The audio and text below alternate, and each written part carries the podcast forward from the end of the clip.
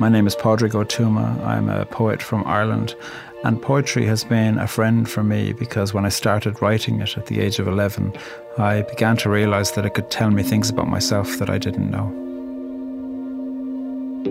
My Mother's Body by Marie Howe. Bless my mother's body, the first song of her beating heart and her breathing, her voice, which I could dimly hear, grew louder. From inside her body, I heard almost every word she said. Within that girl, I drove to the store and back, her feet pressing the pedals of the blue car, her voice, first gate to the cold, sunny mornings, rain, moonlight, snowfall, dogs.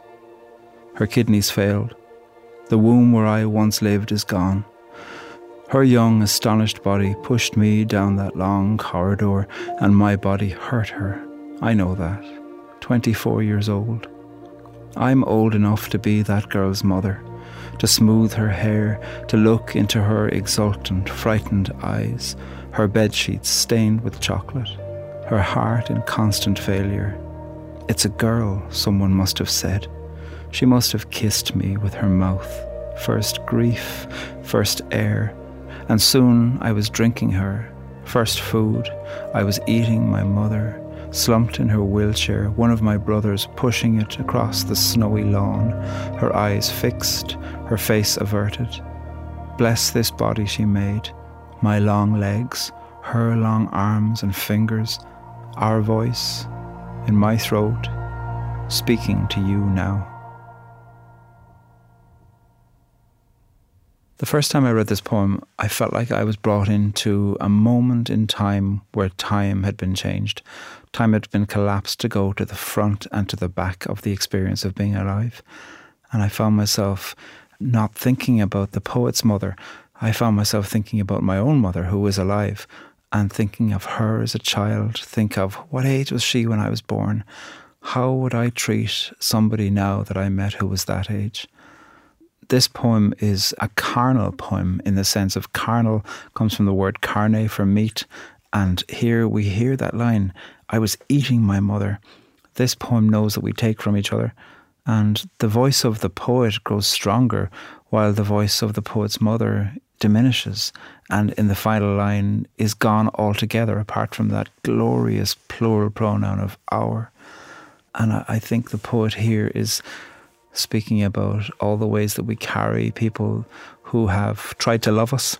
And maybe the person succeeded or maybe they didn't. But nonetheless, we carry their story into our own surviving. And there must be a way that we can reckon with the us that we've been, whether that's been an easy us or a difficult us.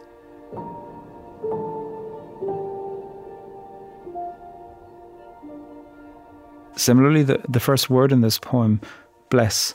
I think of the word bless as an extraordinary word of generosity. Bless doesn't need God. Bless doesn't need any religious system to think through. Bless is just a word of kindness, a word of beatitude, a word of generous enfolding to say, let me wrap you in a word that is meant for pure goodness. The titling, too, of this poem, as well as that first line, it isn't my mother, it isn't bless my mother, it's bless my mother's body. And so, by blessing her mother's body, she's also blessing her own body and perhaps extending kind of forgiveness to herself also to say, It has taken me this long to get to where I am now, and let that be blessed. I'm 43 now, and when my mother was 43, I was 16, and I didn't know how to be a 16 year old. Nobody had taught me how to be 16. And I felt alone and filled with the melodrama of teenage years, as well as with some serious griefs. And I can now look at my mother at 43 and understand, of course, she wouldn't have known how to mother that young person. I didn't know how to be him, she didn't know how to mother him. And at 43, were I to meet somebody who was 16, I wouldn't know what to say to them. It would be difficult. And if there had been a long history of trying to say things that were then misinterpreted, if there had been pain, of course it would be even more distant. A stranger could perhaps say things to me as a 16 year old that my mother could never have, even if she'd tried, because I wouldn't have let her.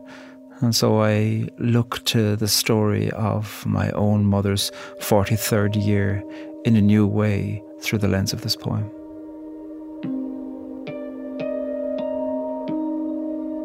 My Mother's Body by Marie Howe. Bless my mother's body, the first song of her beating heart, and her breathing, her voice, which I could dimly hear, grew louder. From inside her body, I heard almost every word she said. Within that girl, I drove to the store and back, her feet pressing the pedals of the blue car, her voice, first gate to the cold, sunny mornings, rain, moonlight, snowfall, dogs. Her kidneys failed. The womb where I once lived is gone. Her young, astonished body pushed me down that long corridor, and my body hurt her. I know that. 24 years old. I'm old enough to be that girl's mother, to smooth her hair, to look into her exultant, frightened eyes, her bed sheets stained with chocolate, her heart in constant failure. It's a girl, someone must have said. She must have kissed me with her mouth, first grief, first air, and soon I was drinking her, first food. I was eating my mother. Slumped in her wheelchair, one of my brothers pushing it across the snowy lawn, her eyes fixed, her face averted. Bless this body she made, my long legs, her long arms and fingers, our voice in my throat speaking to you now.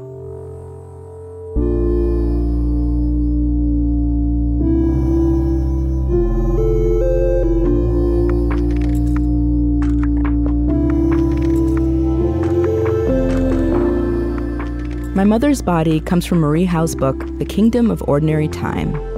Thank you to W. W. Norton, who published the book and gave us permission to use Marie's poem. Read it on our website at onbeing.org.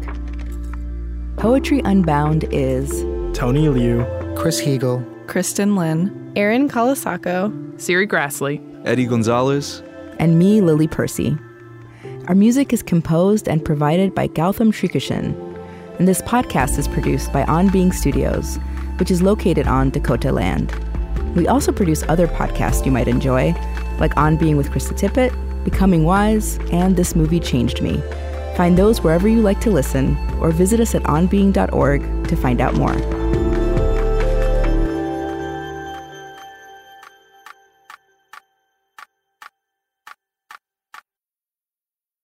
This podcast is produced by On Being Studios in Minneapolis, Minnesota.